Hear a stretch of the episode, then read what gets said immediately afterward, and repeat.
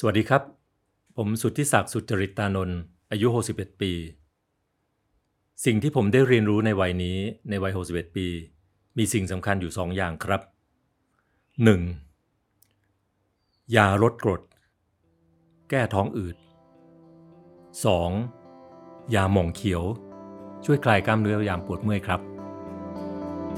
Listen to the Cloud เรื่องที่ The Cloud อยากเล่าให้คุณฟัง Coming of Age บทเรียนชีวิตของผู้คนหลากหลาย และสิ่งที่พวกเขาเพิ่งได้เรียนรู้ในวัยนี้ สวัสดีครับ นี่คือรายการ Coming of Age กับผม ทรงกรดบางยี่ขันครับ นี่เป็นรายการพอดแคสต์ของ The Cloud ที่เราจะชวนผู้คนในวงการต่างๆ มาพูดคุยกันถึงจุดเปลี่ยนครั้งต่างๆ ในชีวิต และสิ่งที่เขาได้เรียนรู้ในวัยต่างๆ นะครับ ติดตามฟังกันได้ทาง Spotify Apple Podcast แล้วก็ชมแบบมีภาพได้ทาง YouTube นะครับฟังแล้วคิดเห็นประการใด หรือว่าอยากให้เราชวนใครมาออกก็พิมพ์คอมเมนต์บอกกันได้ครับ แล้วก็อย่าลืมกด Subscribe กันไว้ด้วยนะครับ แขกรับเชิญของเราในตอนนี้ครับผมเป็นครีเอทีฟระดับตำนานของประเทศไทย เป็นคนที่มีส่วนสำคัญมากๆนะครับในการพาโฆษณาไทยไปปักธงในเวทีโลกทำให้คนทั้งโลกรู้จักงานที่เรียกว่าโฆษณาไทยนะครับ ตลอด 20 ปี 30 ปีที่ผ่านมาเนี่ยพี่คนนี้เนี่ยเขาก็อยู่ในวงการโฆษณาเรื่อยมาจนกระทั่งปัจจุบันครับเขาก็ได้วางมือนะครับ แล้วก็หันมาเป็นผู้กำกับครับ ส่วนเขาจะกำกับอะไรกำกับอย่างไรนั้น ต้องมาฟังกันครับกับ พี่สุดสุทธิศักดิ์สุจริตานนท์ครับ สวัสดีครับพี่สุดครับ สวัสดีครับก้องครับ ทุกวันนี้เลิกทำโฆษณาแล้วนะครับใช่ไหมฮะอย่างสมบูรณ์แบบก็เลิกทำบริษัทโฆษณาอ่าเลิกทำเอเจนซี่ครับครับก็แต่ยังทำโฆษณาอยู่เป็นโฆษณาเพื่อสังคมอืมครับก็คือคิดให้กับงานให้กับเอ่อมูลนิธิหรือครับใครที่ต้องการความช่วยเหลือออืม แล้วก็ถ่ายทำให้ด้วย คนทำโฆษณาส่วนหนึ่งนะฮะในวัยในวัยกลางๆเนี่ยก็รู้สึกว่าโหมันใช้พลังชีวิตเยอะเหลือเกินมันมันเดรนเอามันหมด เขาก็อยากจะออกกันเรื่อยๆนะฮะแต่ว่าคนยุคพิสุทธิ์ที่ผมเห็นนะฮะคือรีทายแล้วแต่ทุกคนยังไม่ยอมหยุดทำงาน ยังทำงานกันต่อ อะไรทำให้พี่ๆยังไม่ถูกดูดพลังจนหมดฮะก็เวลาเราออกมาทำอย่างอื่นแล้วเนี่ยมันมันไม่เดรนนะเพราะว่าเออเรามาทำสิ่งที่เรารักสิ่งที่เราชอบอะครับอืมเราก็จะมีความสุข เราก็ได้ทำจริง ๆ แล้วโฆษณามันเป็น commercial art หมายถึงว่ามันก็ไม่ใช่ pure art ครับใช่ไหมฮะเพราะว่ามันมีมีแบรนด์เราทำให้กับลูกค้า เรามี KPI เรามีเป้าหมายมี objective มีอะไรชัดเพราะฉะนั้นเวลาเราทำงานบริษัทโฆษณาจริงๆเนี่ยมันทำงานบนเงื่อนไขเยอะ condition เยอะมันก็เลยเครียดเพราะฉะนั้นถ้าทำไปนานๆมันก็มีสิทธิ์ที่จะ drain นะครับหมายถึงว่าหมดแรงได้เหมือนกันครับนะครับถ้าถ้าโดนแก้บ่อยๆนะครับแต่คราวนี้ถ้าเกิดคนที่รีทายแล้วหรือเกษียณแล้วหรือออกมาทำอย่างอื่นแล้วเนี่ยมันเงื่อนไขพวกนั้นมันหายไปหมดแล้ว อืมครับถ้าถ้าเป็นถ้าเป็นยุคก่อนทุกคนในวงการคงทราบดีว่าพี่สุดเป็นคนที่อืมสุดกับงานสุดๆเหมือนตามชื่อนะฮะสุดทำงานต้องได้รางวัลต้องต้องเป็นงานที่เป็นเลิศมาก ทุกวันนี้เวลาทำงานเพื่อสังคม เป้าหมายมันยังสุดแบบนั้นอยู่ไหมพี่ มันเป็นคนละอย่างกันแล้วฮะคือเราเราเรียนรู้ชีวิตมันผ่านอะไรมาเยอะครับครับคือรางวัลตอนนี้มันตัวตัวผมเองตอนนี้ผมไม่ได้สนใจเรื่องรางวัลแล้วอืมนะฮะแต่ถามว่าตอนนี้เป้าหมายคืออะไรผมยังทำงานเพื่อความสุดยอดของตัวงานอยู่อืม ก็คือถ้ามีโอกาสได้คิดงานก็ต้องคิดงานที่มันเป็น great work อืมอย่างเอ่อพี่ๆที่เกษียณออกไปแล้วเนี่ยนะฮะก็จะทำงานของตัวเอง ก็จะมีชื่อบริษัทของตัวเอง ชื่อสตูของตัวเอง พี่สุดไม่มีทำงานในนามบุคคลนำทำในนามนายสุทธิศักดิ์ใช่ครับไม่อยากทำบริษัทหรือตั้งชื่อแบรนด์ของตัวเองเหรอฮะพี่อ๋อไม่ทำแล้วครับ เพราะว่ามันพอแล้วอืมนะครับ ที่จะไม่นั้นเราก็จะกลับเข้าไปในวังวนเดิมนะครับการตั้งบริษัทหรือการทำงานในบริษัทคือมันนั่นมันคือเป้าหมายของทางธุรกิจอืมนะฮะ ถ้าทำมันจะทำให้เรากลับมามีความเครียดอีกครับพี่สุดเป็นนักเล่าเรื่องชั้นยอดนะฮะโอเป็นนักเขียนด้วยเป็นครีเอทีฟที่ผ่านมาทำ storyboard ต่างๆ มากมายนะฮะแล้วก็วันนี้โดดมาทำงานกำกับพี่สุดกำกับได้เหรอพี่โอ้ก็น่าจะได้อยู่นะเออกำกับหนังโอเคนะแต่กำกับกำกับไม่ใช่ผู้กำกับเส้นนะครับกล้องก็กำกับหนังก็จริง ๆ เราอาชีพโฆษณามันสอนให้เราเออเป็น supervisor ครับ มาตลอดแล้ว เราทำ storyboard มาเป็น 20-30 ปี เพราะฉะนั้นเราก็เหมือนกับเราเล่าเรื่องด้วยภาพวิชวลสตอรี่เทลลิ่งมาตลอดอืมเพราะฉะนั้นการที่เราจะมาทำภาพยนตร์หรือเล่าเรื่อง มันก็ไม่น่าใช่เรื่องยากแล้วอ่าอ่าทีนี้ผมว่าผู้ฟังอาจจะเริ่มสงสัยว่าเอ๊ะแล้วพี่สุดกำกับอะไร หนังที่ว่ามันคือหนังอะไรหรือโฆษณาอะไรฮะมันคืองานประเภทไหนพี่ปัจจุบันเหรอใช่ปัจจุบันฮะก็เอ่อ ปัจจุบันทำหนังเพื่อสังคมช่วยมูลนิธิรามาธิบดีอยู่ครับผมนะฮะถ้าเป็นหนังที่เห็นเป็นผู้ป่วยยากไร้อะไรอย่างเงี้ยก็เป็นหนังที่ทำให้อยู่ ถือว่าเป็นหนังโฆษณา ใช่ครับครัโฆบษณาหรือโครงการสร้างเอ่อระดมทุนเพื่อสร้างอาคารใหม่มูลนิธิอืมรามาอะไรเงี้ยครับก็คืออย่างที่ผมทำอ่านะหรืองานระดมทุนเพื่อช่วยผ่าตัดเอ่อผู้ป่วยปากแหว่งเพดานโหวครับนะฮะผู้ป่วยแผลไหม้อะไรก็คืองานที่เราที่ผมเลือกที่จะไปช่วยทำให้กับมูลนิธิเหล่านั้น รับเหมาตั้งแต่ครีเอทีฟจนใช่ถึงฮะก็คิดทำหนังเลยคิดไปจนถ่ายเสร็จครับ นั่นคือหนังโฆษณา แต่ว่าพี่สุดยังทำซีรีส์ด้วย อ๋อทำครับ ยังไงครับพี่ทำทำซีรีส์นี่มันยังไงพี่ ปีปีที่ผ่านมาก็ลองทำภาพยนตร์ดูทำเป็นครับ ภาพยนตร์ซีรีส์ก็มีไอเดียขึ้นมาครับว่าเอ่อถ้าเกิดเราคิดซีรีส์ที่เกี่ยวกับอาหาร อืมที่เกี่ยวกับท่องเที่ยว ครับ เป็นฟู้ดด็อกิเมนทรีดราม่าครับ มันจะรวมมันเข้าไปเป็นยังไงดี ก็เลยคิด story ขึ้นมานะฮะเป็นพล็อตเรื่องของซีรีส์ชื่อว่า Chauffeur Chef ครับผมนะครับก็เป็นเรื่องของเชฟอันนั้นคือที่มาคือตั้งแต่ตอนที่เกิดโควิดครับนะเพราะว่าเห็นข่าวว่าคนที่เป็นเอ่อทำร้านอาหารต้องปิดกิจการไปเยอะใช่ไหมครับ ก็เลยคิดพล็อตขึ้นมาว่าเป็นเรื่องราวของเชฟหนุ่มคนหนึ่งที่ต้องปิดกิจการร้านอาหารไป เพราะว่าพิษของโควิดนะฮะแล้วก็หันตัวเองไปเป็นคนขับรถครับนะ คนขับลิมูซีนนะครับเพื่อพาผู้โดยสารท่องเที่ยวไปทั่วประเทศไทยอืมรับ job อะครับนะครับ ตลอดเวลาช่วงนั้นก็เลยคิดว่า เออ น่าจะสนุกดีนะ แล้วมันน่าจะสร้างกำลังใจให้กับคนที่ดูได้อะไรเงี้ย inspire ว่าคือจริง ๆ แล้วเนี่ยคนเรามันควรจะ transform ตัวเองไปเป็นอะไรก็ได้ ถ้าใจเราอยากจะเป็นอะครับนะฮะไอเชฟคนหนึ่งที่มันไม่มีงานแล้วมันก็สามารถไปเป็นคนขับรถได้ แล้วก็ยังสนใจเรื่องอาหารอยู่ครับนะครับ มันก็จะเกิดดราม่าขึ้นระหว่างผู้โดยสารกับตัวเขากับจังหวัดที่ไปครับนะแล้วก็อาหารต่างๆที่อืมที่น่าสนใจแล้วก็เป็น road trip เพราะว่าคนคนไทยควรจะเที่ยวเมืองไทยนะผมว่ามันเป็น road trip ที่น่าสนใจครับนะครัเขาบเขาว่ากันว่าเวลาครีเอทีฟหรือคนทำโฆษณา หรือผู้กำกับโฆษณาไปทำหนังอะนะฮะมันจะมีความ detail ของโฆษณาอยู่ เพราะว่าโฆษณามันมีเวลาสั้นมันจะมี detail มากมายนะฮะแล้วก็เนี้ยบมีลูกเล่นอยู่มากมายในหนัง แต่ว่า ข้อกังวลคือเออหนังโฆษณามันสั้นมันเอาอยู่ง่าย แต่พอขยายยาวอาจจะเอาไม่อยู่ พิสุทธิ์เจอ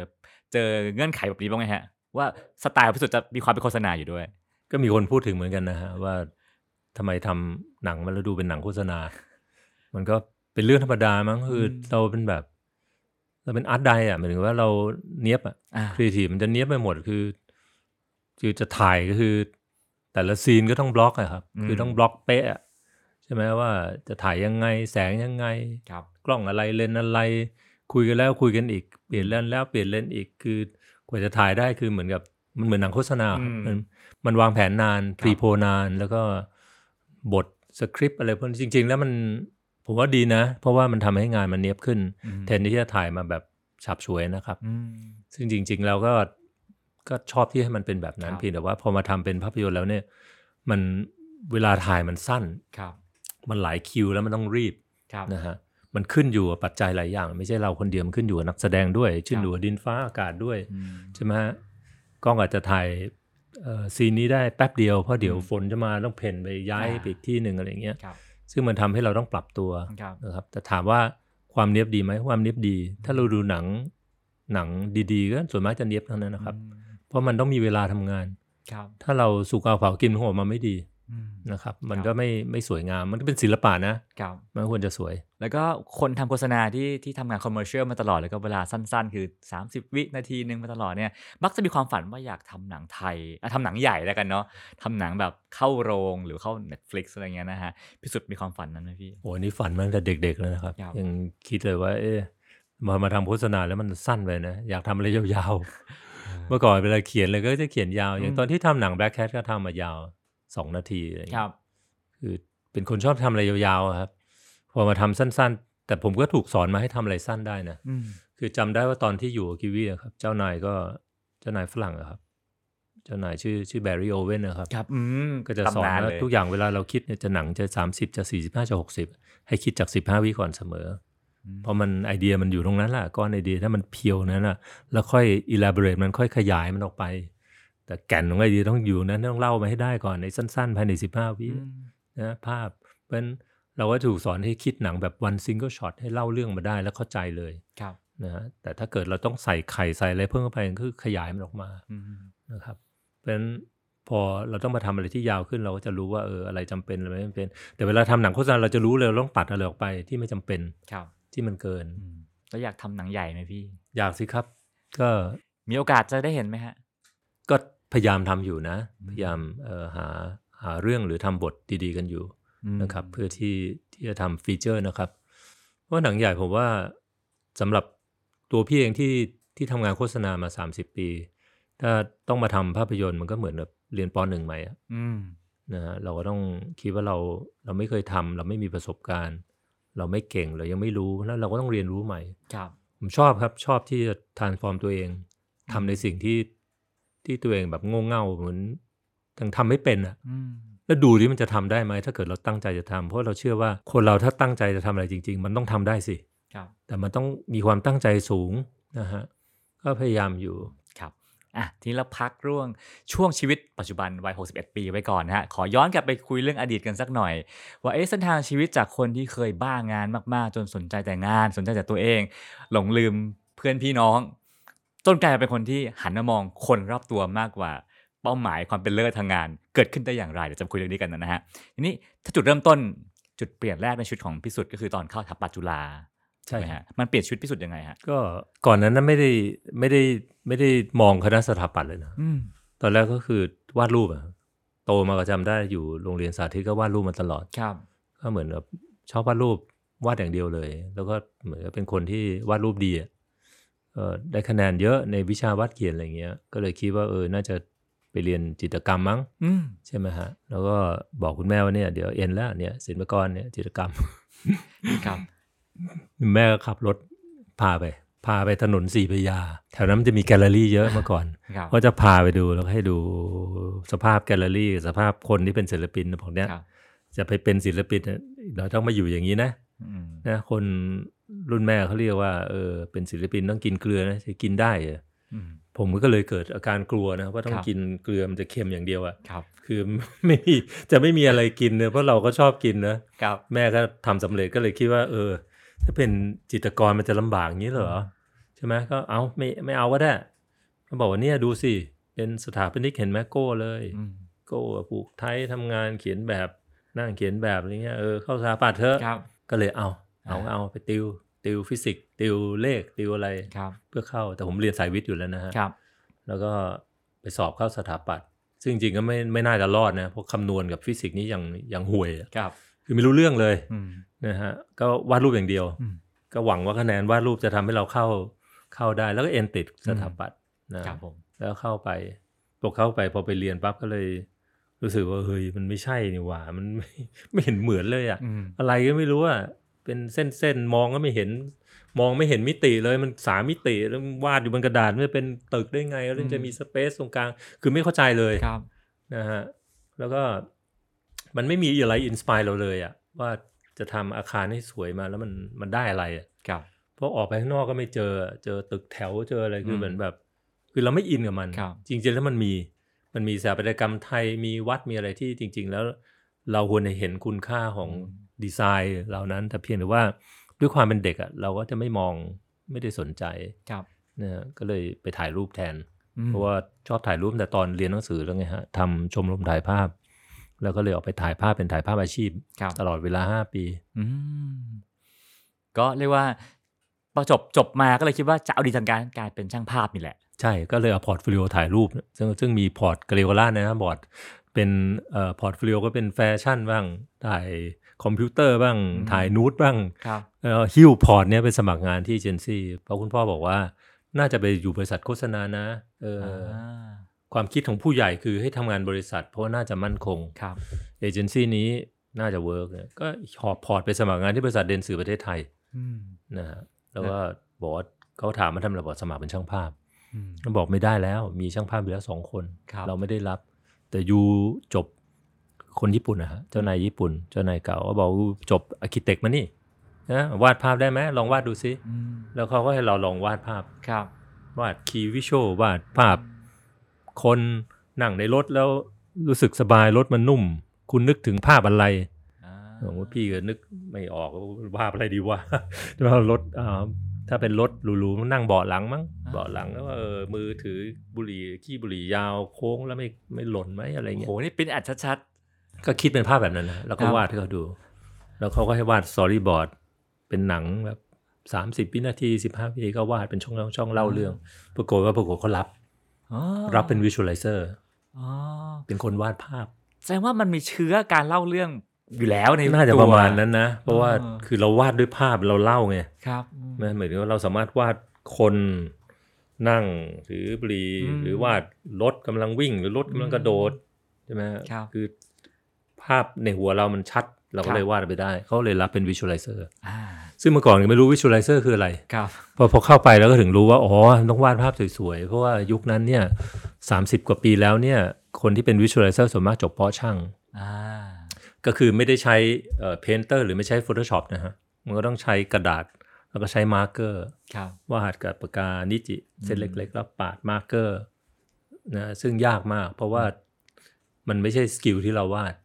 เพราะอยู่สถาปัตย์มันใช้สีหมึกกับพู่กันน่ะครับกับดินสอคราวนี้พอต้องวาด marker ก็ต้องมาเรียนรู้ใหม่หมดอืมแต่ก็ก็เรียนรู้จากพี่ๆที่เขาเป็น Art Director กับ Visualizer แล้วก็วาดวาดจนได้ครับครับเป็น marker ไม่รู้ไม่ทราบคุณก้องทันไหมรุ่นที่ใช้ marker ทันฮะทัานฮะท่านฮะใช่ไหม Copic ยี่ห้ออะไรพวกนั้นน่ะสนุกมากเลยเพราะว่ามันสามารถถูถูถูแล้วก็ผสมสีได้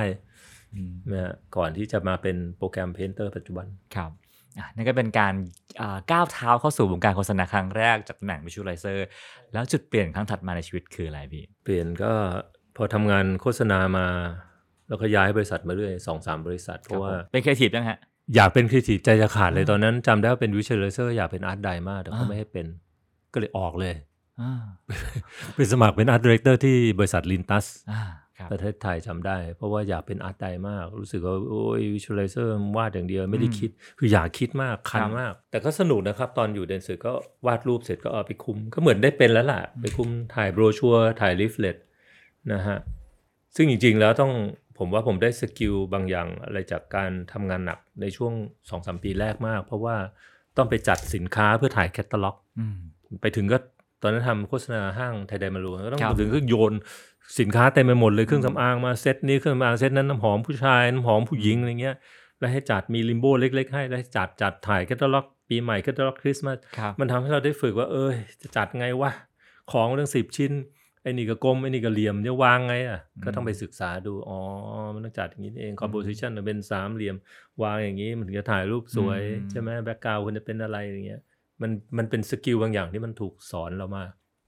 จนทุกวันนี้ ซึ่งจริงๆก็ก็ถือว่าได้ประโยชน์นะครับ จากการวาดภาพมาเป็นการคุมถ่ายรูปอะไรเงี้ยอืมซึ่งจริงๆเราชอบถ่ายรูปอยู่แล้ว จุดเปลี่ยนก็คือหลังจากนั้นก็คือมันมีหนังสือตีพิมพ์บทความของเดวิดโอกิวีออกมาครับชื่อ o g v on Advertising ผมจำได้เลยพิมพ์ แปลครั้งแรกในหนังสือคู่แข่งครับรู้จักหนังสือคู่แข่งไหมรู้จักฮะรู้จักฮะแปลมาเพราะอ่านเพราะตกใจ เฮ้ย มีงี้ด้วยเหรอ โฆษณามีทฤษฎีด้วยเหรอ ใครอะเดวิดโอกิวีอะ ทำไมเขียนเก่งเงี้ยทำไมโฆษณาถึงล้ำอย่างเงี้ยนะเสียงที่ดังที่สุดในรถโรลส์รอยคือเสียงมาจากเข็มนาฬิกา เฮ้ย คิดมาได้ไงวะตายแล้ว ใช่ไหมทำไงถึงจะทำได้เนี่ย ไปอยู่บริษัทนี้เลยดีกว่าอืมก็ขวนขวายตะเกียกตะกายไปสมัครงานที่โอกิวีครับเพื่อหวังว่าจะได้เรียนรู้ตามทฤษฎีของเดวิดโอกิวีอืมก็เป็นสมัครเป็น art di ครับครับ art director ก็ได้ได้งาน เพราะเรามี portfolio แล้ว นะฮะก็อยู่โอกิวีประมาณเจ็ดปีนะฮะ Ogilvy ก็เป็นทั้ง art director copywriter เป็นหมดเลยครับ copywriter อยากเป็นเพราะว่าแค่สงสัยว่าจะเป็นได้ไหมก็เลยหันไปเขียนคอปปี้แทนอืมก็เลยต้องไปเรียนรู้ใหม่หมดอีกอืมปหนึ่งอีกพอดีพอดีที่โอกิวีมีเจ้านายที่เป็น regional คนชื่อ Neil French อืมเข้ามาแล้วเขาคงถูกเส้นกับผมมั้งเพราะว่าผมแบบขี้สงสัยอะชอบถามอืม เขาเลย เอ้ยไอ้บ้านนี่คงดีนะก็เขาเลยเรียกมาสอนนะฮะเขาเป็นปรมาจารย์ของ copywriting เขาก็สอนเขียน copy สอนให้ดูงานด้วยอืมพอดีเราขี้สงสัยแล้วชอบพูดภาษาอังกฤษก็งูงัวปลาก็ไปถามเขาครับเขาก็เลยสอนหมดเลยอืมและช่วงหลังก็ออกมาทำบริษัทลูกให้กับวิชื่อ Result ครับครับ ก็เลยทำโฆษได้มีโอกาสทำโฆษณาสินค้าโลเคอลอย่าง Black Cat Whisky คือย้ายตามอยู่ที่ที่รีซอลคือ ผมยกมืออาสามาอยู่ Result เองอะอ่านะฮะเจ้านายคุณสุนันทาชวนว่าเออมีทำบริษัทลูกนะ สนใจไหม อยากมาทำไหม ก็เลยย้ายไปทำดู ในวัย33อะไรเงี้ยครับหนึ่ซึ่งงเก้าเก้าห้าครับผมอายุ33ไปแล้วย้ายเลยอ่าซึ่งเพราะว่าที่บริษัทใหญ่ main agency อย่าง Ogilvy มีครีเอทีฟอยู่แล้วเจ็ดคน ผมก็คิดว่า เออ จะเป็นหนึ่งในเจ็ดหรือว่าเป็นหนึ่งในหนึ่งดีกว่าอืมนะ วัดดวงเลยคนกล้าตายหนเดียว ก็เลยไปเอ้ยยกมือไปครับเออไปลองดูอืมแต่ก็นึกอยู่ในใจว่าทำไงอะ UNC อะไรไม่รู้อะลูกค้าลูกค้าไทยอ่าคิดงานไหวไหมแล้วก็ไป แต่มี partner partner ดีนะครับ คุณเดชาเป็น partner เก่าผม ก็ย้ายมาจากอุยวิด้วยกัน แล้วก็ตั้งเป้าว่าเออลองทำดูนะ แต่ในใจผมคิดว่าเออทำทำอะไรก็ได้ว่าทำให้ให้ดังกับบริษัทแม่ให้ได้ อืม อ่าคนหนุ่มในวัยนั้น ใช่มีความอ่าทะเยอทะยานมันมีความมันแบบมันมีอีโก้เยอะมีความทะเยอทะยานเยอะครับอืมก็เลยเป็นรูปแบบของการคิดงานที่แบบเขาเรียกอะไร anti advertising อะอืมโทษนะก่อนก่อนจะไปรีซอลเนี่ยพิสุทธิ์ถือว่าเป็นคนที่มีชื่อเสียงในวงการโฆษณาหไม่มีอ๋อไม่มีได้แท็กอวอร์ดตัวเดียวอย่างมากเก่งแล้วยุคแท็กอวอร์ดนะครับ ไม่อ่าทราบรู้จักไหมรู้จักได้ครับบรอนซ์ตัวเดียวเองอ่า คือทั้งวันก็ไม่มีคนอื่นเขาดังขับอ่าฟ้าเลย แต่ว่าไปรีซอลด้วยเป้าหมายว่าจะดังกว่าโอคิวีให้ได้ ก็ไปถึงก็ตั้งเป้าหมายไว้เลยเดี๋ยวต้องดังกว่านะอ่ามีมีโอกาสแล้ว อืม ซึ่งงานจุดเปลี่ยนคือ Black Cat แบ็คไอ้แคทไอ้น่าจะ Black เป็นแบ็คแคทนะครับไอ้แบ็กกินไอลิทกินไอ้กินแบ็กลิทนะแบ็ฮะกนะครับซึ่งเป็นมีความ1996แปลกประหลาดมากทั้งเรื่องของความยาว ทั้งเรื่องเนื้อหาทั้งเรื่อง production อะไรทำให้คิดออกมาได้พี่หนึ่งเก้าก็หกก็คิดว่าทำโฆษณาอะไรก็ได้ที่ไม่เหมือนคนอื่นก็ทำอืมใช่ไหมเมื่อก่อนเนี้ยถ้าพูดถึงโฆษณาสินค้าแอลกอฮอล์มันก็จะเป็นภาพสวยมิวสิกวิดีโออืมพระเอกหล่อใช่ไหมนางเอกสวย เพลงป๊อปฝรั่งอ่าใช่ไหมอ่าอ่า Right Here Waiting อ่าอะไรเงี้ยใช่ไหม Richard Marx ใช่ไหมไมเคิลวองอะไรคือแบบอ่ามัมันเป็นภาพพวกนั้นหมดเลย เพราะว่าสินค้าพวกนั้นมันสินค้า luxury ต้องการขาย image นะฮะกับแล้วเรามาทำสินค้า local อะ เราทำไม่ได้อยู่แล้วอืมแม้ target เราก็เป็นชาวบ้าน ก็เลยคิดว่า เออเขาชอบอะไรบ้างอะใช่ไหมแค่นั้นเองเพราะเราทำโฆษณาเราต้องทำทำสิ่งที่เขาชอบกับเขาชอบมวยชอบหนัง action อืมชอบเพลงลูกทุ่งนะชอบมาเฟียชอบเจ้าพ่อชอบตลกคาเฟ่ใช่ไหมก็เลยคิดว่าเออ work งั้นทำโฆษณาที่คนไทยชอบดีกว่า ก็เลยจับทุกอย่างมารวมมันเป็นต้มยำ วันที่เอาไปเสนอเจ้านายเสนอลูกค้าเขางงกันไหมพี่ ไม่ครับลูกค้าชอบ ลูกค้าคือคุณบางคุณจำได้เลยลูกค้าชอบ แล้วแล้ว Neil French เขางงไหมพี่ดีเฟนต์ไม่เห็นนะตอนที่ไปเสนอออดีเฟนต์มาเห็นตอนเสร็จแล้วชอบมากอ่ายังพูดพูดพูดต่อไปอีกหลายปีอ่าเนี่ยพูดว่าเออ เหมือนไทยแลนด์ได้ค้นพบกับวิธีการที่ทำโฆษณาที่ที่ควรจะเป็นแล้วอืม แต่ก็ยกเครดิตให้ให้เพื่อนด้วยนะฮะเออคุณมั่มสุทนอืมที่เขาเป็นครับผู้กำกับที่เขามีความคิดที่แหกคอกแบบเดียวกันที่เขาชอบอืมที่จะคิดอะไรใหม่ครับๆแปลกๆแตกต่าง มันก็เลยกลายเป็นโฆษณาใหม่ขึ้นมา เป็น Talk of the Town ที่คนพูดถึงกันทั้งบ้านทั้งมัเมืเป็นองจุดเปลี่ยนมากครับคุณก้องเพราะว่ามันเราไม่เคยทำโฆษณาแล้วมันแบบมันดังขนาดเนี้ยอืมมันดังในเวลาข้ามคืนน่ะแล้วจากคนที่ไม่รู้จักเรากลายเป็นคนรู้จักเรา ออกทีวีเกับทุกวันน่ะอืมใช่ไหมแล้วดาราที่ที่เล่นอยู่ แล้วก็ออกทีวีด้วยเกลือกชิลเลอร์ ใช่อ่าดังไปเลยอ่าแล้วก็เฮ้ยมันทำโฆษณาแล้วมันคนมันพูดอย่างนี้เลยเหรอมันคล้ายๆ กับมันเป็นโฆษณา Talk of the Town ยุคแรกแล้วแล้ววันที่ทำหนังปรากฏการณ์ตัวนั้นได้ มันเปลี่ยนข้างในความรู้สึกเราเปลี่ยนความมั่นใจเราไหมพี่ๆโอ้นี่คำถามที่ชอบมากเลยลึกซึ้งมากคุณก้องไอ inner นี่สำคัญมาก มันไม่ได้เปลี่ยนเฉพาะแบบเราแต่ภายนอกมันเปลี่ยนภายในด้วย มันให้เรามีความแบบเหิมเกริมอะนึกออกไหมฮะอ่าในวัยสามสิบสามอะนะ ใช่เหิมเกริมแล้วก็มีอีโก้นะฮะอัตตาตัวเองมันพุ่งขึ้น ใช่ไหมมันรู้สึกว่าตัวเองเก่งได้รางวัลเยอะแยะ เพราะมันได้พอหนังมันท้องมันได้รางวัลอืมได้รางวัลจากทุกโชว์ในโลกมันได้หมดครับเลยอืมนะหลังจากนั้นเราก็ทำหนังแนวนี้ทำคูลเลอร์คลับทำอ่าสิงห์ขนองคุณนาโลกทำอะคไรรับมันก็ก็ได้คือรางวัลหมบอยดไม่ดื่มค่ะ ใช่ฮะอ่ามันก็ไม่ได้รางวัลมาตลอดอืม จุดร่วมกันของหนังโฆษณาพวกนั้นคืออะไรฮะ หนังแซบแซบแซบอืมแซบเนี่ยโฆษณาไทยมันแซบโฆษณาไทยมันแซบเหมือนว่า มันเป็นสิ่งที่เหมือนเวลาฝรั่งทะฝรั่งมากินต้มยำกุ้งอะมันเฟลเวอร์ฟูลมันแซบผมคิดเองนะ ผมว่ามันวิเคราะห์มาแล้วคือเพราะหนึ่งคือมันแซบมันแบบมันมันหลายรสอะ ครบรสอะมมมันไม่ใช่แบบเศร้าก็เศร้าไปอย่างเดียวคือครับมันอะไรก็ไม่รู้เต็มไปหมดเลย ผสมมันมั่วไปหมด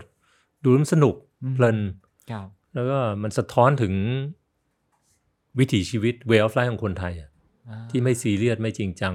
อ่าพูดเล่นล้อตัวเองก็ได้ใช่ไหมอ่าหรือไม่จริงจังอะไร ชอบพูดเล่นอะคนไทยครับโฆษณามันก็เป็นแบบนั้นอะบ้าๆบอแล้วก็ไม่ได้จริงจังอะไร สุดท้ายมันก็ขายของอยู่นะฮะแปลว่ายุคนั้นพิสุทธิ์ก็เลยคิดงานด้วยด้วยความจะเอาเอาดังถูกไหมฮะเอางานเป็นทองใช่ซึ่งไม่ดีเลยอ่าไม่ดีมันห่ามงานมันจะห่าม คือตอนนั้นเนี่ยสื่อมันพัฒนาไปแล้ว เราจะเห็นจับตาดูต่างประเทศตลอด คือตอนนั้นคิดโอ้ยตอนนั้นไปไกลมากครับคุณก้องคือเราเราคิดว่าถ้าเกิดเราจะเป็นที่หนึ่งในประเทศ เราต้องทำยังไง คือผมไม่แข่งกับคนในประเทศไทยแล้วไงอืมผมก็จับตาดูเอ็นซี่ดัง ๆ ในโลก แล้วดูว่าจะจัดการกับพวกนั้นยังไงอืมเพอคิดว่าถ้าเกิดเราทำงานให้ชนะพวกนั้นเนี่ยประเทศในประเทศคงจะ เราคงจะจัดการไปโดยอัตโนมัติอยู่แล้วอืมถูกไหมฮะก็เลยจับตาดูพวกงานเอ็นซี่ดัง ๆ ในโลกครับ ซึ่งมันมีเยอะช่วงนั้น ซึ่งงานจะหามๆนั้น เราก็จะไปให้หามกว่านะอืฮะมซึ่งจริงๆก็ไม่รู้ work หรือไม่ work ก็ไม่รู้อะมันก็เลยทำเป็นที่มาของงานที่ที่โดนแบนผมก็ทำ print ad อยู่ชิ้นหนึ่งโดนแบนอะในสกุลไทยโดนโอ้โหเครื่องเมื่อก่อนใช้แฟกซ์อะแฟกซ์ที่ออฟฟิศพังอะครับ คือคนแฟกซ์มาด่า ไม่ได้โทรมาด่าอย่างเดียวแฟกซ์มาด่าอย่างเดียว แล้วอะไรทำให้ให้เราเลิกคิดงานห่ามพี่ก็หลังจากนั้นก็เจ้านายครับ Neil French เข้ามาก็เรียกมาพบแต่ผมโดนเจ้านายเรียกพบบ่อยนะเรื่องแบบนี้นะฮะก็จริงๆเขาก็เรียกมาพบแล้วเขาบอกว่าเนี่ยโฆษณาเนี่ยมันมีเส้นอยู่นะไอ้อิมแพคที่อยู่พูดเมื่อกี้มันมีเส้นอยู่ มันมีเส้นบางอืมๆคุณจะล้ำเส้นไปขนาดนั้นก็ได้ครับหรือไม่ล้ำก็ได้ มันอืมมีวิธีจะสร้างอิมแพควิธีอื่นโฆษณาสำหรับคนตะวันตกแล้วมันคือ มันต้องมีความฉลาดอยู่ มันต้องซัตเทิลอืมมันต้องมีความลุ่มลึก มันเป็นมันเป็นศิลปะนะเว้ยไปคิดงี้ได้ไงจะหามันเดียวได้ไง ก็มันต้องทดลองอะมันเป็น experiment ใช่ไหมฮะค่ะเราแค่อยากจะรู้ว่าเออ impact สุดบนหน้ากระดาษ magazine อืม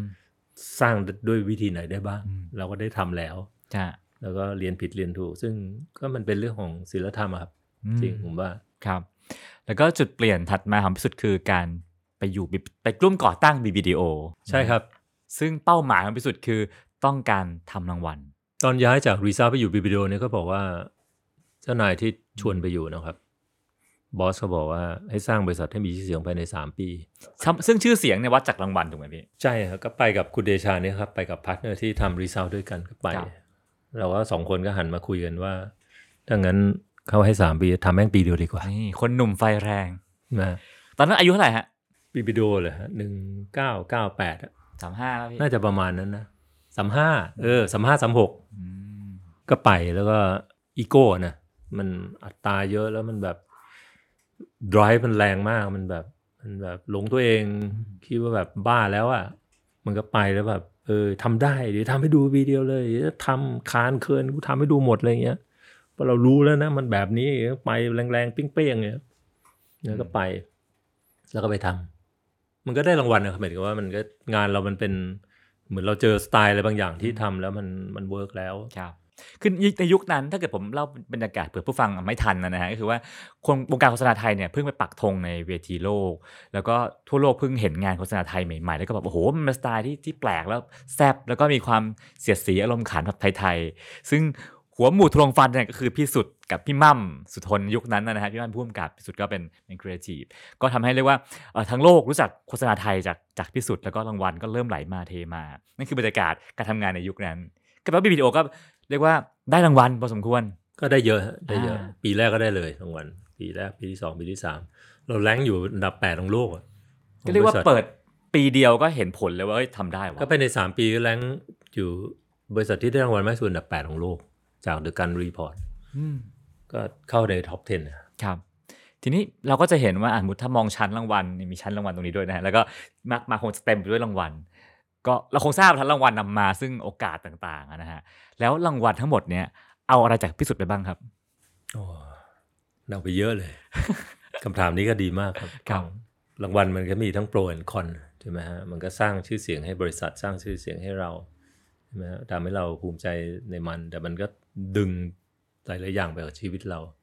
มันทำให้เราทำงานหนักอย่างบ้าคลั่งอืมไม่ค่อยมีเวลาให้ครอบครัว ไม่ค่อยได้มองคนอื่น มองแต่ตัวเอง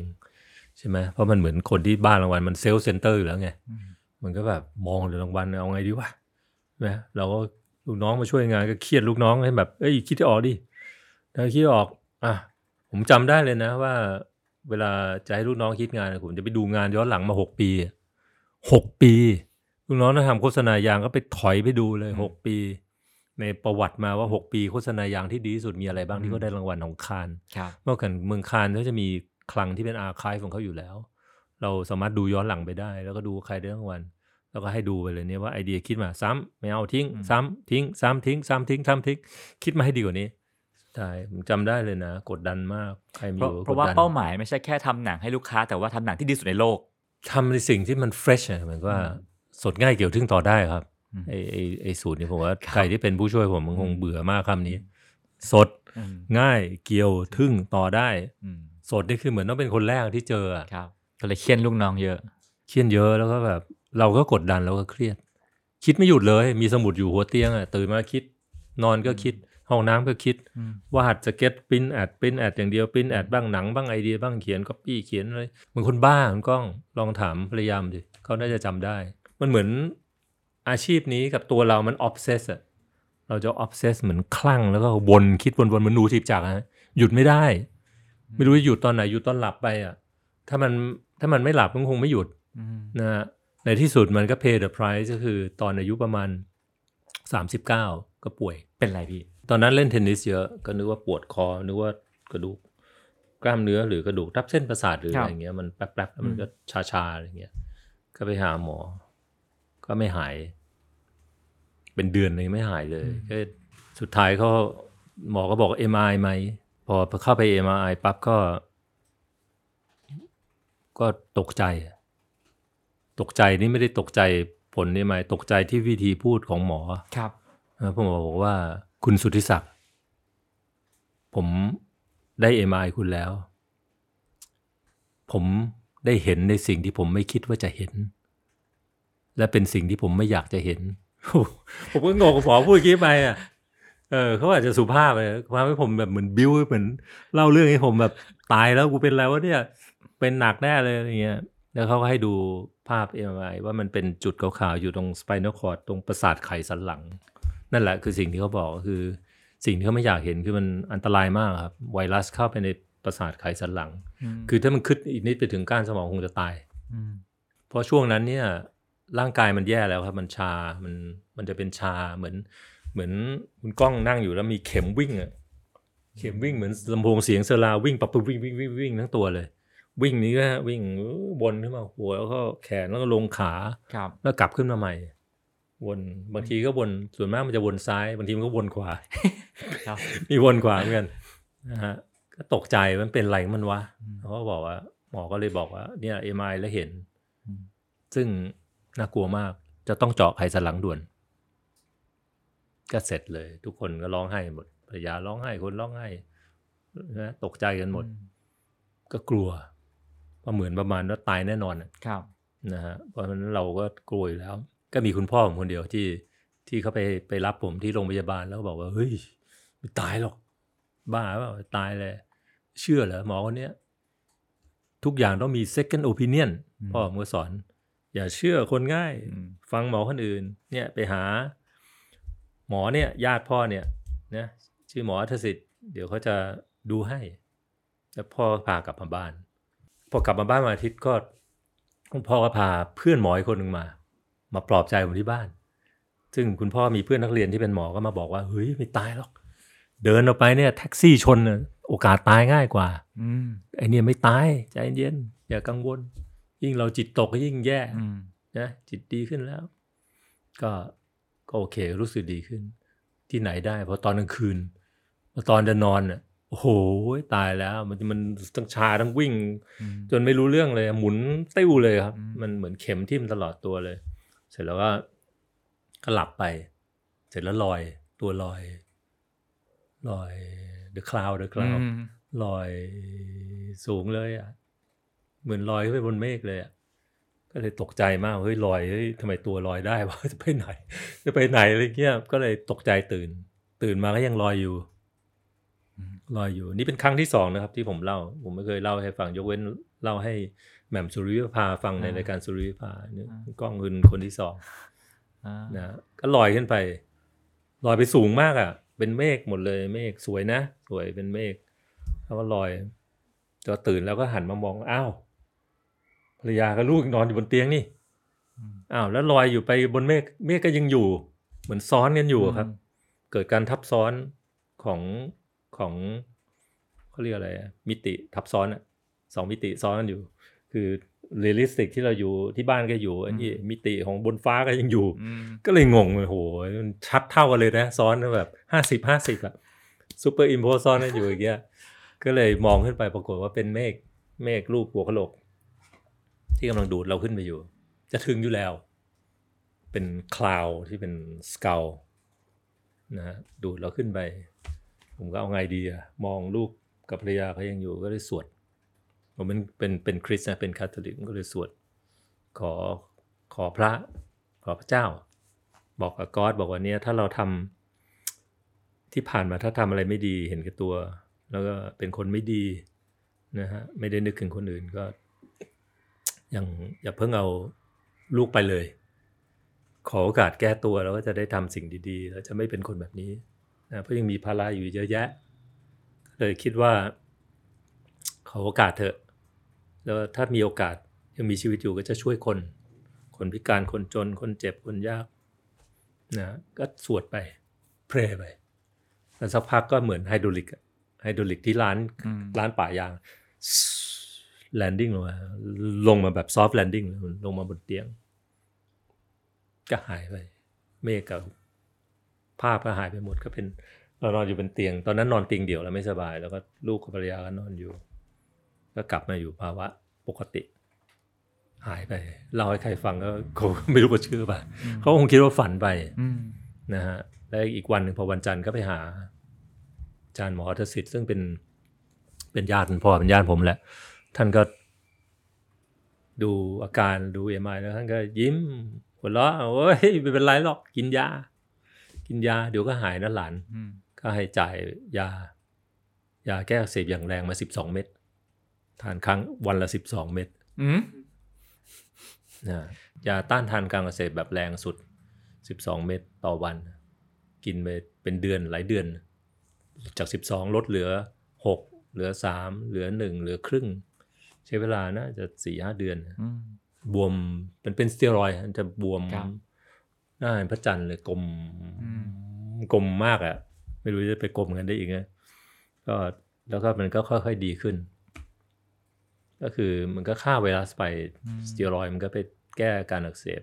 แต่มันก็ทิ้งร่องรอยไว้ให้เราทุกวันนี้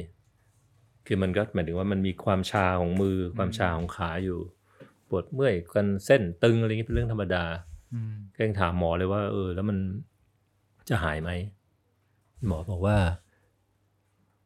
ที่หลานยังมีชีวิตอยู่ได้เนี่ย ก็ถือว่านับว่าโชคดีแล้ว ให้คิดว่านี่คือหายแล้วแล้วกัน คือเราเองเออโลภอีกว่าเอ้ยเดี๋ยวจะเล่นกีตาร์ได้ไหมจะกลับไปตีเทนนิสได้ไหมอะไรอย่างเงี้ยหมอก็บอกว่าเนี่ยให้คิดว่าเนี่ยคือหายแล้ว ไม่ตายก็บุญแล้ว เออไม่ตายไม่ตายก็บุญแล้วอะไรอย่างเงี้ย ก็อยู่ไปจนทุกวันนี้ครับครับแล้วพอผ่านความตายครั้งนี้มาได้ มันเปลี่ยนการใช้ชีวิตของเราการทำงานของเราเป็นยังไงบ้างฮะโอ้เปลี่ยนเลย mindset มันเปลี่ยนเนี่ยเขาถึงบอกว่าคนเรา คนเราจะดีจะชั่วมันไม่มีวันเปลี่ยนหรอกไอความคิดข้างในหรือ mindset เนี่ยที่อยู่ในหัวจนกระทั่งมันต้องผ่านวิกฤตอะไรในชีวิต หรือเฉียดอะไรสักอย่างมันถึงจะคิดได้บางคนเฉียดแล้วยังคิดไม่ได้ก็มีอืมซึ่งมันไม่เกี่ยวกับเรานะ คือมันผ่านไปแล้วมันคิดเลยว่าเหมือนกับ ไม่เกี่ยวกับที่เราต้อง promise ไว้กับก็อดนะครับ หมายถึงว่า ผมก็คิดว่าเออการที่เราผ่านอะไรขนาดนี้มันทำให้เราย้อนไปดูตัวเองอืมก่อนว่าเอ้ยมันแบบไม่เห็นสนใจเลยสนใจบ้าแต่งานบ้าแต่รางวัลอะไรเงี้ยอืมบ้าเปล่าวะแล้วก็จะทำไปทำไม ใช่ไหมฮะแล้วมันทำให้คนอื่นลำบากด้วยอะ คนที่เขาทำงานกับเราก็เหนื่อยโคตรเหนื่อยเลยอะบี้เข้าไปก็ได้ไหมรางวัลอะไรเงี้ยอืมเครียดใช่ไหมตัวเราเองก็บี้ตัวเอง ใช่ไหมสมุดโน้ตกองเป็นแบบเป็นตั้งเลยเป็นกล้องกองแบบเยอะไปหมดอืมสเก็ตเลยมั่วซั่วไปหมดเลย จดคิดอะไรได้ก็จดจดวาดวาดจดจดมุกมกอะไรคิดเต็มไปหมด สุดท้ายมันก็แบบป่วยใช่ไหมฮะแล้วรางวัลสุดท้ายคุณก็เอาอะไรไปไม่ได้เวลาที่คุณจะตาย ชื่อเสียงเงินทองหรือรางวัลสุดท้ายมันก็กองอยู่นั่นแหละเราก็ลอยหายไปอืมหายไปมันถ้าก็ทำให้เราคิดแล้วว่าเออถ้าเกิดเราต้องมีชีวิตต่อ หรือพระให้เรามีโอกาสมีชีวิตต่อ ก็เป็น blessing จากพระแล้วอืมเพราะฉะนั้นอะไรที่เราช่วยคนได้ใช่ไหมฮะหรือเราเห็นผู้ที่ลำบากกว่าเรา หรืออะไรที่เราเสียสละได้เราควรจะทำมันก็จะทำให้สิ่งเหล่านี้เรามีความละเอียดละออนกับสิ่งเหล่านี้มากขึ้น มีเฟสหรือมีความเชื่อกับมีสิ่งเหล่านี้มากขึ้นอืมนะฮะก็เปลี่ยนไปเยอะ วิธีปฏิบัติต่อลูกน้องเปลี่ยนไปไหมพี่ เนี่ยแน่นอนก็อาจจะสุภาพขึ้นไอ้กดดันมันก็อาจจะมีเป็นนิสัยอยู่แล้วที่เราก็ทำงานได้ เพราะว่าอ่าหลังจากไม่สบายตอนอายุ39ก็คือ ผมต้องทำงานต่ออีกตั้ง10กว่าปีอะอืมใช่ไหมฮะนั่นมันคือตอนอายุ40อืมทำงานมาจนอายุแบบ58อะอีกตั้ง18ปีมันเปลี่ยนไปแน่นอน คือเราก็จะทำงานเพื่อสังคมมากขึ้นทำงานช่วยมูลนิธิมากขึ้น ตอนที่อยู่ BBDO นะครับอืมแล้วก็ไอ้รางวัลนั่นก็เป็นอีกเรื่องหนึ่งเราก็มองรางวัลมันก็เป็น KPI ของ network ที่อืมต้องทำอยู่แล้ว นะฮะส่วนตัวเราก็เราก็จะมีชีวิตที่ relax ขึ้นอ่าแล้วมันแล้วมันเบาขึ้นไหมพี่ เบา เราก็อยู่ใกล้พระขึ้น ใกล้ศาสนาขึ้นอืมใช่ไหมฮะใกล้พระเจ้ามากขึ้น ใกล้ครอบครัวมากขึ้นอืมมันเบาครับ เพราะว่าเราไอ้ความโลภหรืออีโก้เลยพวกนั้นมันจะน้อยลงไปเพราะผมเชื่อนะว่าไอ้ความทุกข์ที่เกิดขึ้นมันก็มาจากอีโก้ของคนนั่นแหละตราบใดที่เราจะมีอีโก้อยู่เพราะฉะนั้นถ้าเกิดเมื่อไหร่ที่เราเริ่มลดอีโก้ลง ความสุขมันก็จะมากลับมาเพิ่มมากขึ้นมันจะสวนทางกันอืมทีนี้จุดเปลี่ยนครั้งถัดไปคืออะไรครับพี่น่าจะเป็นช่วงที่ทำ BBDO มาตอนอายุห้าสิบอืมครับช่วงนั้นนี่ตอน part ที่ทำ NC BBDO ช่วงประมาณเอ่อสิบกว่าปีที่แล้วครับเป็นช่วงที่โฆษณาจะมาถึงจุดที่น่าเบื่อ ถึงจุดแบบทำแต่ TVC ทำแต่หนังนะฮะทำแต่ print ad แล้วก็ทำอะไรเงี้ย มันก็จะไม่มีอะไรใหม่ ๆ เลยอืมก็เลยคิดว่าน่าจะทำอะไรใหม่ ๆ ให้กับ ให้กับโฆษณาวงการโฆษณาบ้างก็เลยชวนทีม ลูกน้องนั่นแหละ คิดเรามาทำอะไรที่เป็น New World ดีไหมอะไรโฆษณาโลกใหม่อืมก็เรียกมันว่า New World ครับเขาก็งงว่าอะไรวะหวังปัจฉาเหรอเออล้างอยู่แล้วหวังปูพี่จะไป พี่จะไปเหรอเดี๋ยวติดเชื้อราเลยนะครับน้ำเต็มไปหมดมีปลาเต็มหมด ไม่ใช่บอกไม่ใช่ห้าง New World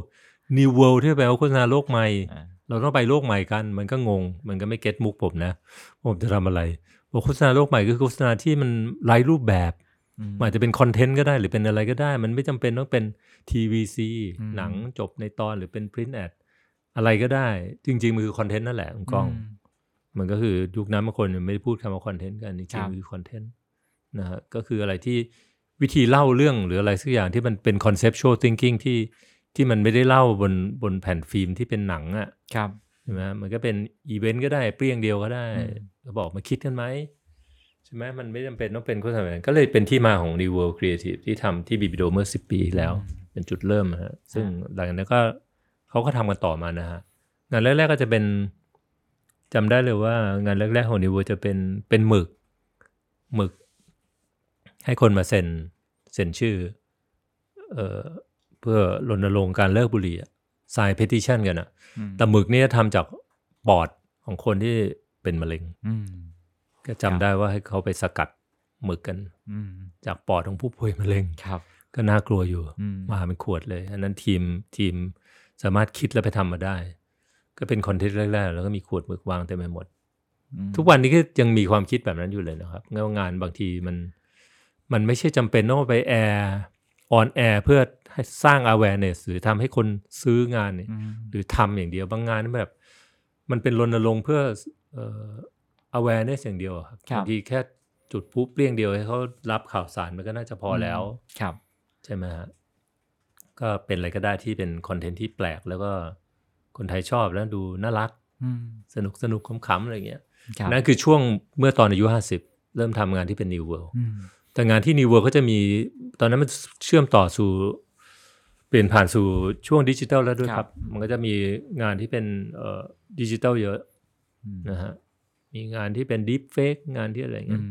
deepfake คงเคยเห็นใช่ไหมฮะอืมคนหายคนหายรายงานข่าว ครับผม อันนั้นก็เป็นไอเดียที่ ช่วยมูลนิธิกระจกเงาอืมงานหลังๆที่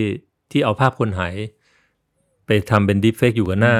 รีพอร์เตอร์ผู้ประกาศข่าวคเลรับยอืมซึ่งอันนั้นก็ก็คือก็คือมันก็ไม่ได้เป็นหนังมันก็เป็นไอเดียเป็น PR stunt นะครับ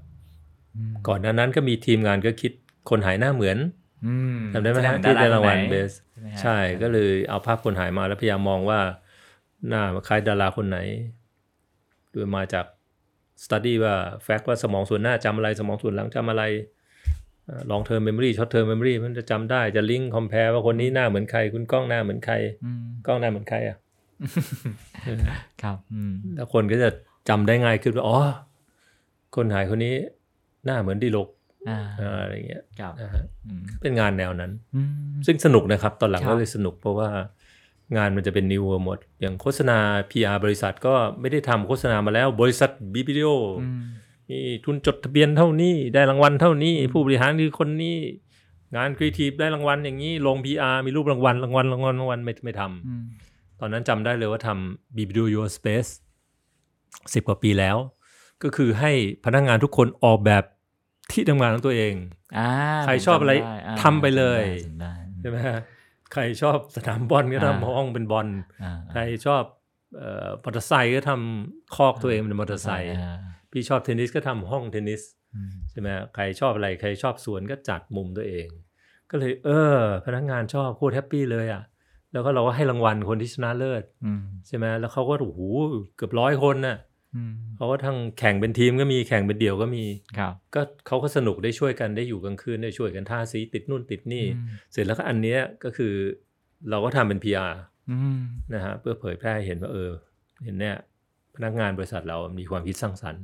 อืมดูดูไอเดียมันคลี่คลายขึ้นเยอะเลยนะฮะ จากจากไอเดียที่เอาหลุดโลกเอาเน้นหามไว้ก่อนกลายเป็นไอเดียที่เป็นมิตร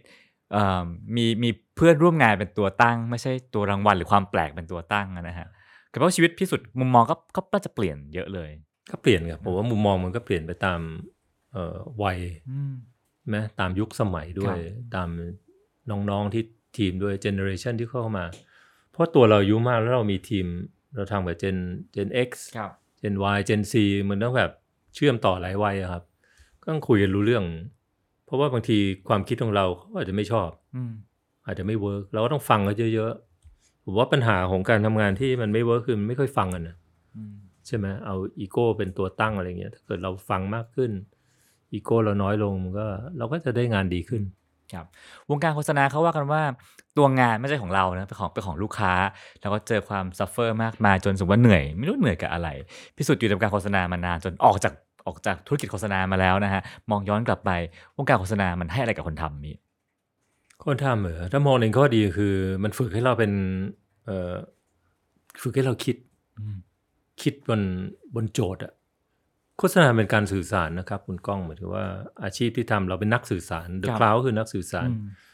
ผมก็เป็นนักสื่อสารเพราะฉะนั้นผมต้องสื่อสาร message ครับจากแบรนด์ถึงคอน sumer บนเงื่อนไขที่เขากำหนดมา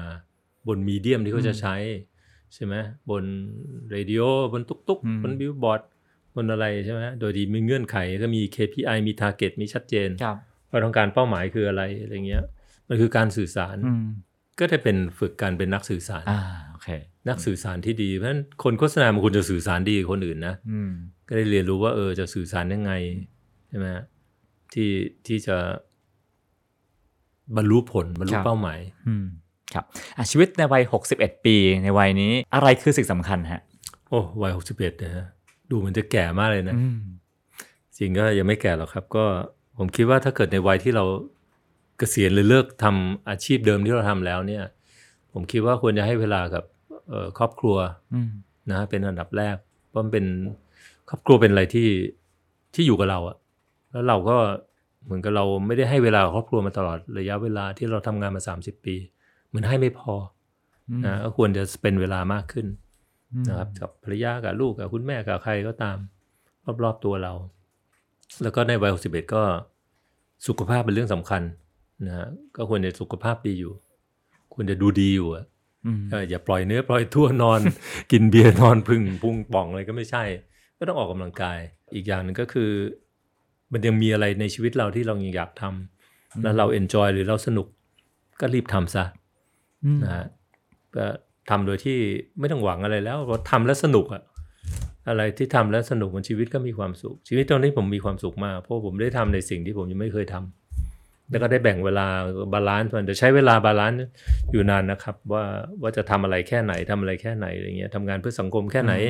ทำงานเพื่อตัวเองแค่ไหนทำงานเอ่อแล้วมีเวลาให้ครอบครัวแค่ไหนอะไรเงี้ยอืมครับ วันนี้ยังมีฝันมีเป้าหมายที่ยังอยากไปให้ถึงอยู่ไหมฮะ โอ้เป้าหมายที่ไปให้ถึงเลยคงไม่มีแล้วมั้งคุณก้อง เพราะว่ามันไม่ได้มันไม่ได้เล็งเป้าหมายอะไรชัดแบบสมัยก่อนอีกแล้ว มันไม่มีอะไรซีเรียสเนี่ย อย่างผมทำภาพยนตร์ก็อยากทำทำ feature film ใช่ไหมฮะแต่ผมไม่ได้หวังว่าผมจะต้องไปเปิดตัวหนังที่เมืองคานส์หรือได้รางวัลที่คานส์หรือได้รางวัลที่ออสการ์อะไรอย่างเงี้ยคือไม่ต้องหวังแล้วอืมคือเราผ่านอะไรพวกนั้นมาเยอะแล้วเรารู้ว่ามันไม่มีประโยชน์ที่จะไปหวังมัน ผมคิดว่าถึงจุดนี้ก็คือมันทำไอ้สิ่งที่เราอยากทำให้ดีอะครับและ enjoy enjoy มันดีกว่าครับ enjoy แล้วมันจะทำได้ดีเอง ส่วนมันจะได้รางวัลไม่วันไม่อีกเรื่องไม่เกี่ยวกับเราครับแล้วเราไม่ต้องไปเอมตรงนั้นเลยนะฮะแล้ว มันจะมีความสุขอะมาถึงคำถามสุดท้ายแล้วนะครับ สรุปชีวิตของพี่สุดนะฮะพี่สุดเป็นนักเล่าเรื่องที่โฆษณามันต้องเล่าแค่ช่วงสั้นๆ ช่วงพีคๆถ้ามองย้อนชีวิตพี่สุดทั้งหมด คิดว่าชีวิตช่วงไหนของพี่สุดที่พีคที่สุด ที่จะเอามาทำหนังไอ้ช่วงเนี้ยคือช่วงที่น่าเอามาทำที่สุด น่าจะเป็นช่วงประมาณสามสิบครับ ช่วงวัยสามสิบมันเป็นช่วงแบบช่วงวัยที่แบบเราค้นหาแล้วแบบ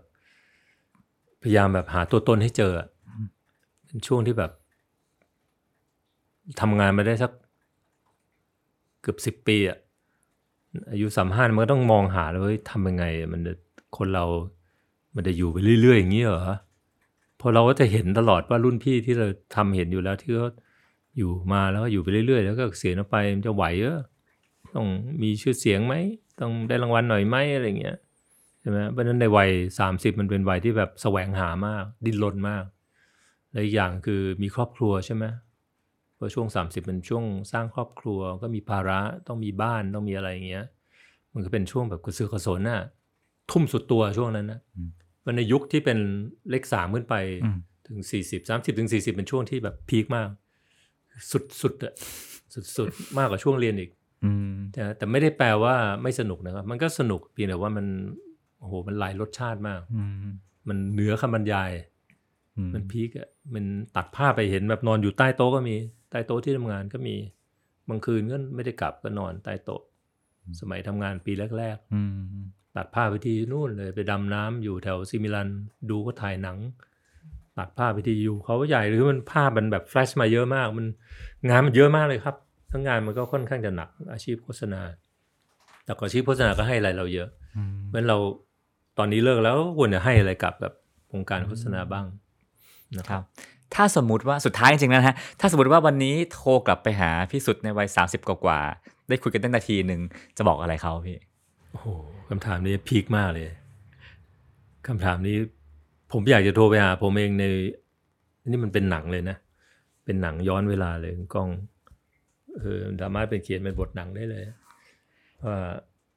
ถ้าเกิดเราโทรไปหาเขาได้ เราก็อาจจะบอกเขา กับอนาคตที่เราเห็นนะฮะว่าจริงๆแล้วเนี่ยการที่คนเราจะมีความสุขในชีวิตเนี่ยมันไม่ได้แปลว่าเราจะต้องมีเอ่อทรัพย์สินเงินทองหรือรางวัลอะไรมากมายนะมันอยู่ที่ mindset ของเราทั้งนั้นเลย คือถ้าเกิดเราพอใจกับชีวิตที่เรียบง่าย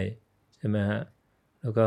ความสุขเล็กๆเนี่ยมันหาได้ง่าย ๆ รอบตัวเรา simple joy อืมมันไม่จำเป็นเลยที่จะต้องมาจาก เงินจำนวนมากที่จะซื้อมาความลักชัวรี่ความสบาย หรือมาจากรางวัลอันสูงส่งรางวัลเกียรติยศอะไรเลยใช่ไหมการแค่เราเดินไปแล้วเนี่ยเราเห็นต้นไม้มองเห็นใบไม้มันสั่นได้ยินเสียงนกตัวเล็กๆร้อง แล้วเราชื่นชมมันอะหรือเราแบบซึมซับกับมันอะแค่นั้นก็มีความสุขแล้ว มันเป็น simple joy